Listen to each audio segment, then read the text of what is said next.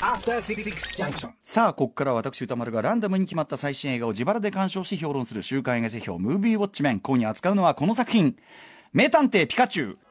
世界的人気を誇る日本のテレビゲームポケットモンスターシリーズの一本名探偵ピカチュウをハリウッドで実写映画化。ポケモン嫌いとまでいかないけどね。ポケモン好きをちょっと卒業した、えー、毛もあった青年ティムはですね、えー事故で亡くなった父ハリーが暮らしていた人間とポケモンが共存する街ライムシティを訪れる。そこで人間の言葉を話すポケモンピカチュウと出会い共に父の死の謎に迫る。名探偵ピカチュウの声を担当したのはデッドプールのライアン・レイノルズ。主人公のティム役にジュラシック・ワールド炎の王国のジャスティス・スミス。また日本からは渡辺謙が出演。監督はシャークテイルやガリバー旅行記。あとは、えっと、モンスター VS、ね、エイリアンとかね、えーあと後ほど言いますけどなんだっけ？えっとなんとか、えっと、モンスターモンスターえっとえっとねあちくしょちくしょあれが出てこれが非常に重要です。あグースバンプス。グープバンプス。はいとか撮ったですね、えーロブレターマンさんでございます、えーということでリスナーの皆さんからの感想も多数いただいております。ありがとうございます。代表のところをご紹介いたしましょう。メールの量非常に多いです。まあ本当にやっぱポケモンはもうさっきも言いましたねオープニングで言いましたけどポケモン世代っていう言い方があんまり意味なさないぐらい本当に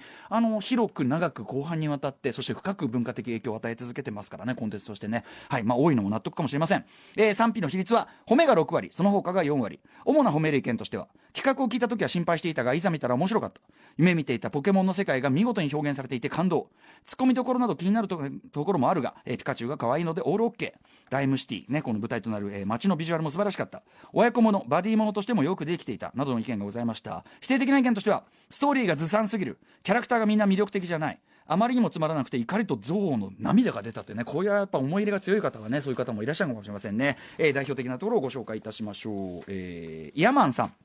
え名探偵ピカチュウウォッチしてきました。ストーリーに隙はあると思いますが的確な題材選びを称賛したいです、えポケモンのゲーム本編やアニメは世界観のフィクション度が高く実写化は難しいです。少しでも普通の街角のような絵が映ればポケモンの世界だと信じられません。その点ゲーム名探偵ピカチュウの舞台は比較的ですが現実に近い世界。普通の街角にポケモンがいてこその題材なのですと。実写版名探偵ピカチュウでも、えー街角のポケモンたちがいちいちたまりません、えーかえーそれね、さっき僕が言ったカビゴンが路上で寝ちゃってる、えーオクタンが屋台で何か焼いてる、えー等身大のぬいぐるみに触れたりポケモン GO を遊ぶ時ファンの頭に浮かぶこの世界にポケモンがいたらという無双が形になっているのです。名探偵ピカチュウなら作れるしグッとくるという計画性とファンへの眼差しを備えた的確な実写化だと思います。という、まあ、ファンが、えーずっと夢見ていた求めていた世界の具現化だというようなね、えー褒めの言葉でございます、えーあとねえー、マラジオネームなくてこれメールでいただいてます。名探偵ピカチュウ見てきました。ポケモンは初代赤緑をプレイしたのとポケモン GO をこそこそやってる程度でした、えーですが、えーポケモンと人間が共存している描写を見た瞬間に子供の頃に父と見て大好きになった映画ロジャーラビットを思い出しそれだけでグッときてしまいました。ロジャーラビット後ほどタイトルねこれ出てくると思います、えー僕自身はいつの間にか父と距離ができてしまい20年近く会話らしい会話をしないまま数年前に死別してしまいました。だからラストに明かされる謎とピカチュウの中盤のセリフ。俺がお前の父親だったら世界一誇りに思い抱きしめてやるぞに気がついたらボロボロ涙が出てまさかおっさん一人ピカチュウ見ながら泣くなんてと思いつつ泣き続けました。よだれでベタベタになるくらい舐めてた映画だったのに買ったパンフレット抱きしめて帰るぐらい好きな映画でした。これは本当に素敵なね個人史と重なる素敵な映画体験だったかもしれませんね、えー一方ダメだったという方、えーラジオネーム、えっと、グリュミオーさん。えーとですね、名探偵ピカチュウ見てきました。結論から申し上げると近年まれに見るひどい映画でした。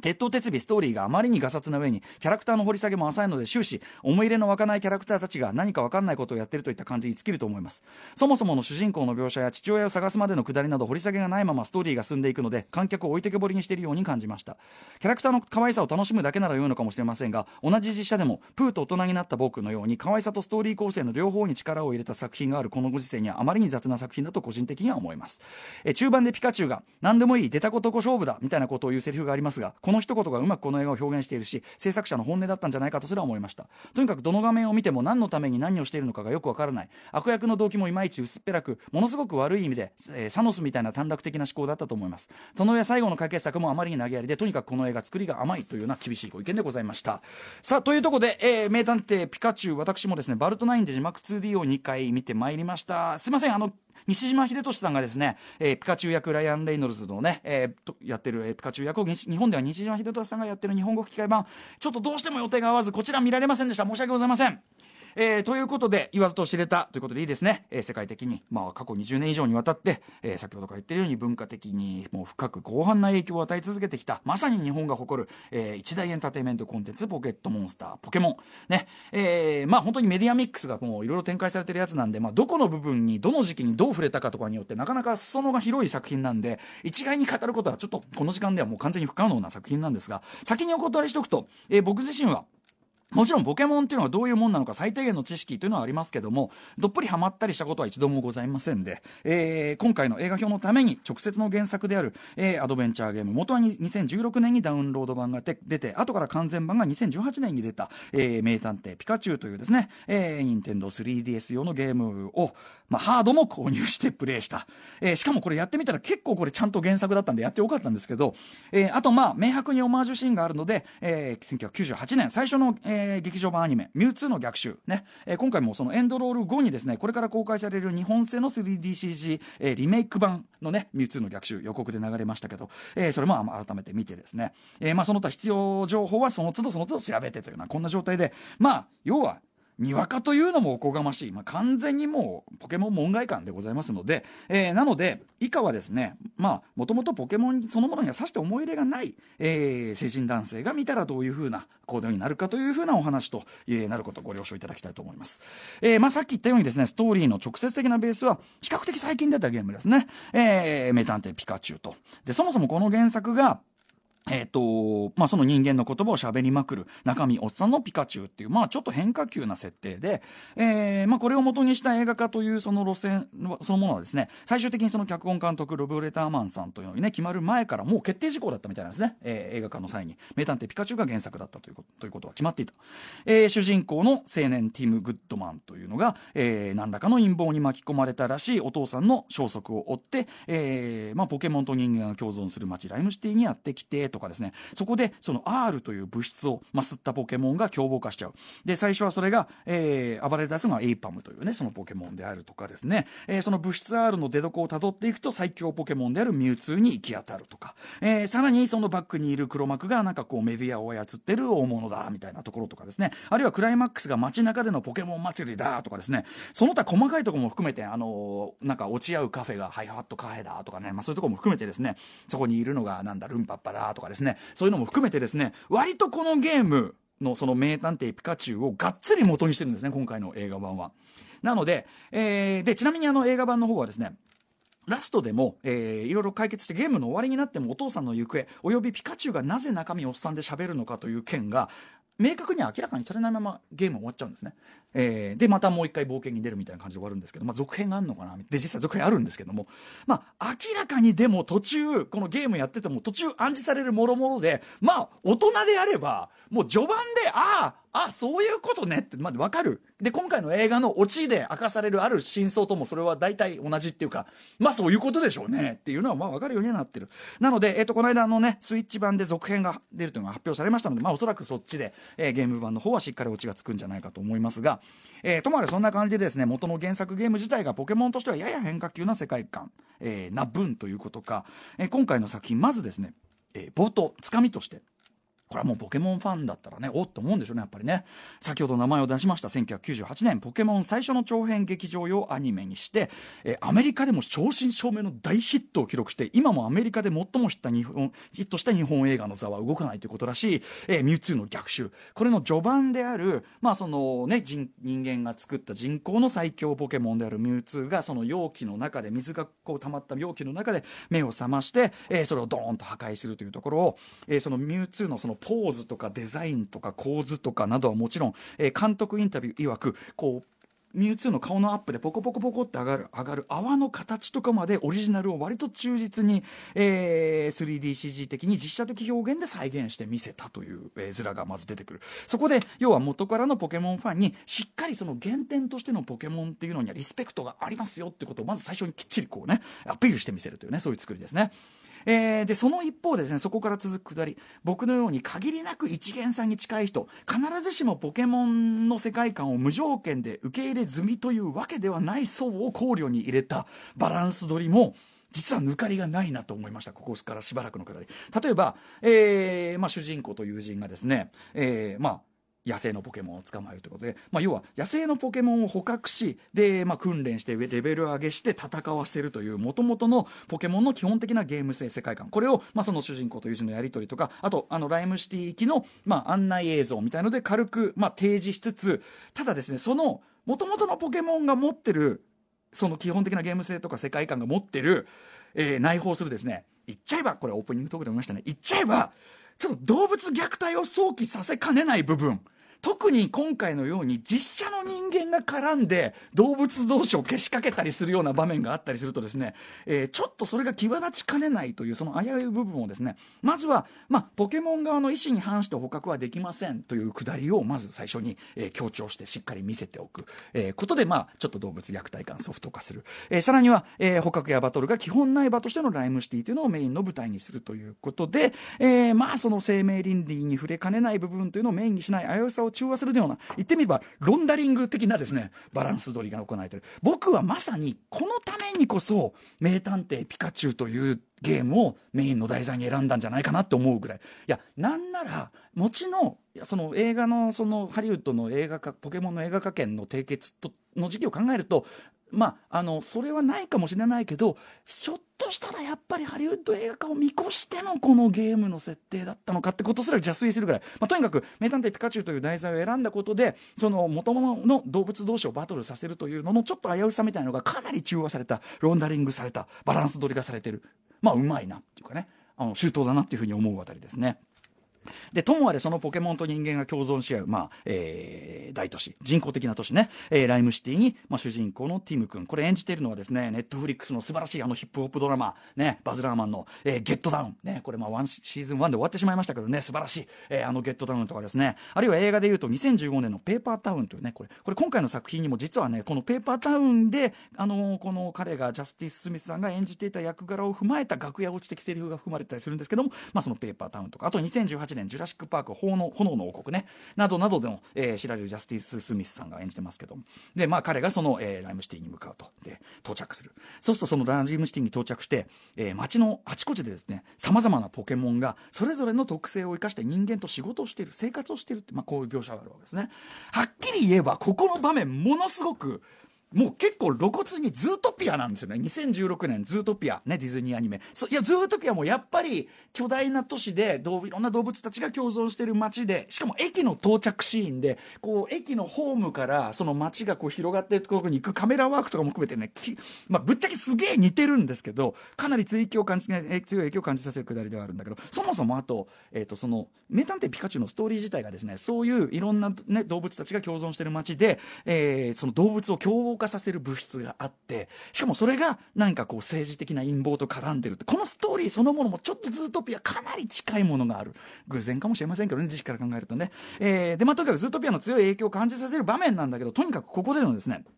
本当に細々とした描写の数々がこれポケモン全く詳しくない僕でもむちゃくちゃワクワク楽しいわけですよ。ね。えー、楽しいしましてその例えば個々のポケモンの名前がすぐに名前が出てくるようなね観客の皆さんであればもうここは本当至福のシークエンスでしょうね。あああれがいてああそうかその能力そうだよねとか、えー、しかもその実写でこう本当にそこにいるように見えるって感じで本当に嬉しいシーンじゃないかなと思います。例えばね、まあ、僕はこれ全部当然あの名前とかは後から調べたことなので本当申し訳ないですけどねにわかで申し訳ないですけど、えー、最初の方であのウォーグルっていうんですかねあのねポケモンねとワシワシみたいなやつで、まあ、普通にこう鳥が飛んでんのかなっていうふうにこう思えるような空撮ショットなんですけどそれがクレーンの上にいる人間に荷物を届けてる。そうするとスケール感のが現実離れしてるのか。要するにでかっっていうのがこう荷物を届けるとこで明らかになるという。要するに空撮ショットそのものはショットの動きそのものはすごく自然なショットなだけにああ本当にポケモンが人間と暮らしてるって感じがする見事なショットですね。ここなんか本当にセンス・オブ・ワンダーって感じでもううわーってこう知らない僕でもワクワクしちゃいますし、あと先ほど言いました、えー、オープニングでね、トークでね、道路上でね、まあ、えー、カビゴンさんですか、あれがお腹いっぱいになって寝ちゃうということで、道路を塞いで寝ちゃってると。で、一方でこう手が4つある怪力っていうのがね、えー、交通整理をしているとかですね。あと先ほどオープニングで言ったテレビ局のところで、後ろでピントははっきり合ってないんだけど、寝てるポケモン、あれなんだみたいなこと言って、教えてくださいなんつったらですね、メール来まして、ラジオネーム犬ちゃんさん、えー、寝ているのは、ケッキングではないかと、娘16歳より、えー、教えていただきましたと。えー、先週は、えー、母と娘で見に行ったばかりです。ポケモン最高というね、えー、ケッキング。これ確かに猿型。これこれ、こいつこいつ。こいつ寝てた。こいつこいつ。そうそうそう、こいつとか寝てたりとか、そういう、それが、あえてピンとかも合ってない感じとかも本当にね、面白かったりして、えー、とにかくですね、画面の隅々までそういうファンならずとも楽しいし、ファンならもちろん何千倍も楽しい、ディテールが詰まっているというですね、もう街のそういうね、描写だけですごく楽しい。えー、で、今回特にいいなと思うのはですね、それぞれのポケモンのデザイン、フォルムそのものは、よくあるハリウッド映画、アメリカ映画的なリアル化がで形そのものはそんなにされてない、えー、元のその日本的な可愛いデザインデフォルメが割とそのまま尊重された形形そのものはそうなんです。ただし表面のテクスチャー素材感とか質感だけは 3DCG ならではの実在感本物らしさが強調されるような工夫がされている、えー、例えばおそらくねもちろんそのピカチュウのその毛の感じとか細かく調整が重ねられてこれ以上長いとピカチュウに見えない。でも短いとつるんとしちゃう。バランスかなり調整されてると思う。形の日本的可愛いはそのままにハリウッドハリウッド製 3DCG ならではの実在感。でそこに織り込んでみせた絶妙なバランスだと思います。あのね剣渡辺とあのブルーがこう並んでそれがまたちょっとよ似せてこう作されてる感じとかも楽しいしあとは言うまでもなくやはりピカチュウのですね質感の可愛さそしてライアン・ゴースリングの表情をベースにもね、えー、キャライアン・レイノルズライアン・レイノルズのキャプチャーしたという表情ゆえのあの非常に話題になってるあのしかめっ面込みのあの表情の可愛さこれはもう文句なしの、えー、ブロンスじゃないでしょうか。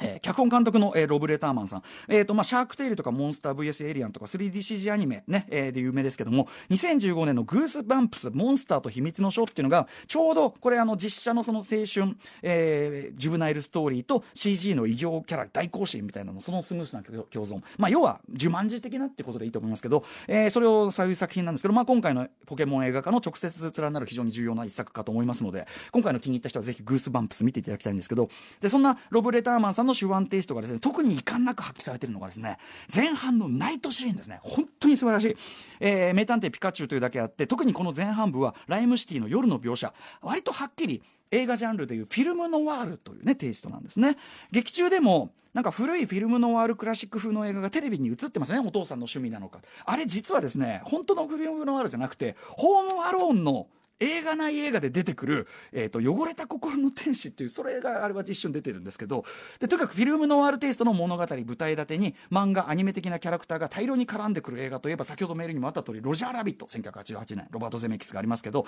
本作はまさにそういうロジャーラビット的なミスマッチの面白さに加えて、えー、ブレードランナーアキラ的ないわばフューチャーノワールテイスト未来のノワールものテイストビビッドでポップな未来的なネオンカラー的色使いがこれぞノワールなこう舞台立て。の典型である。例えば濡れて街灯を反射する路面。もうノワールといえば濡れた路面なんですね。あの雨降ってなくても地面は濡れてるんですノワールはね。濡れた路面に反、ね、こう街灯が反射してる路面。あるいは真っ黒な影。そこに浮き上がる。例えばブラインドから斜めに差し込む光とか。あとはその暗闇の中にぶわっと上がる煙。街路の煙とか。とにかくそういう、えー、ザ・ノワールな舞台立ての中に鮮やかにそのネオンカラーが織り込まれていくという非常に凝った美術とか撮影がなされている。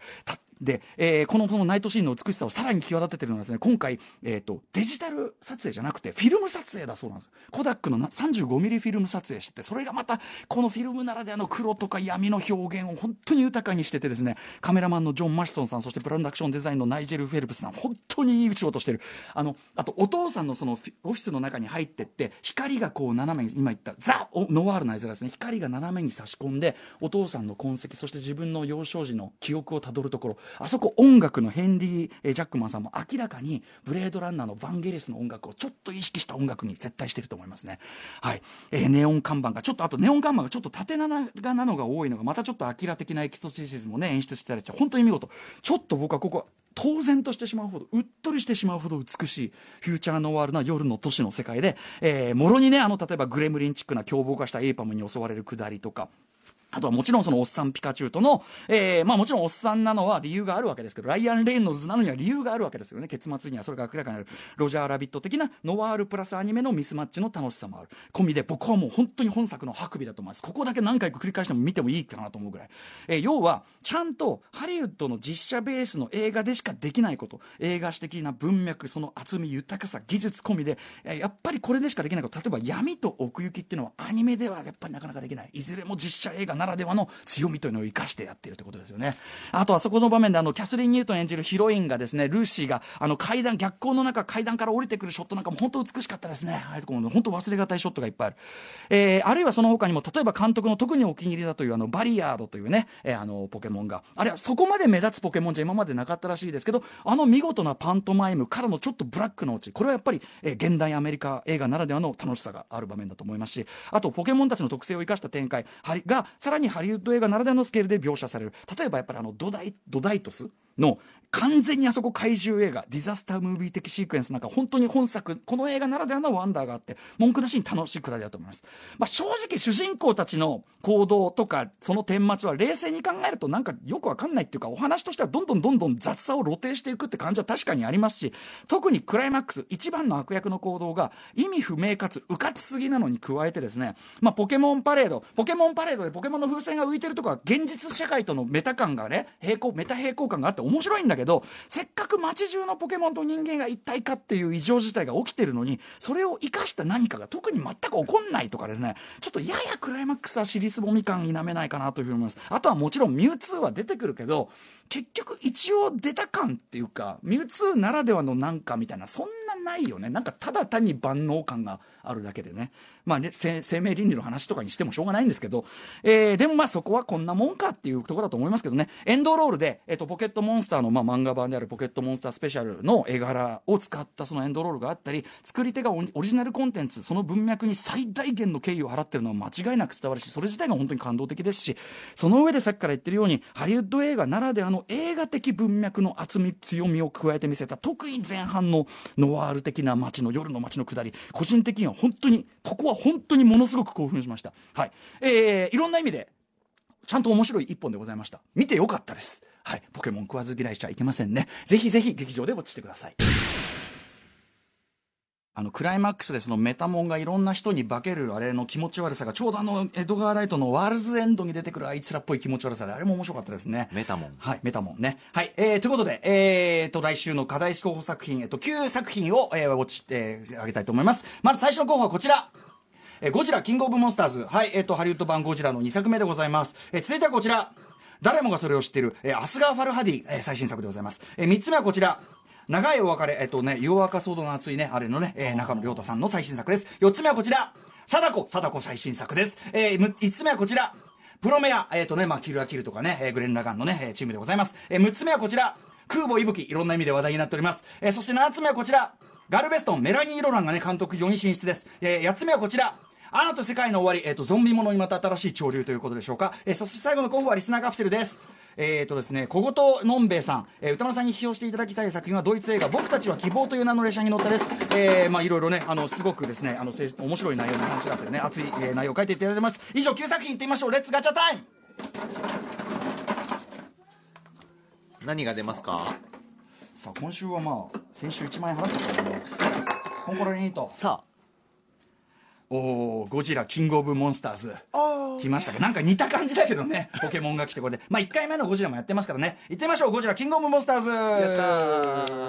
この映画を見たという方からも感想をお待ちしております。また批評してほしい映画も募集中。採用された方には現金2000円をプレゼントいたします。宛先はどちらも歌丸アットマーク TBS.CO.JP までお願いします。番組公式サイトには私の評論の全文書き起こしもアップされておりますのでそちらもご覧くださいませ、えー、以上週刊映画辞表ムービーウォッチメンでした。さあこの後はジャカルタからやってきたバンドリアリティクラブのスタジオライブです、えー、もうスタジオねバッチリこちらもね楽器のセットが済んでおります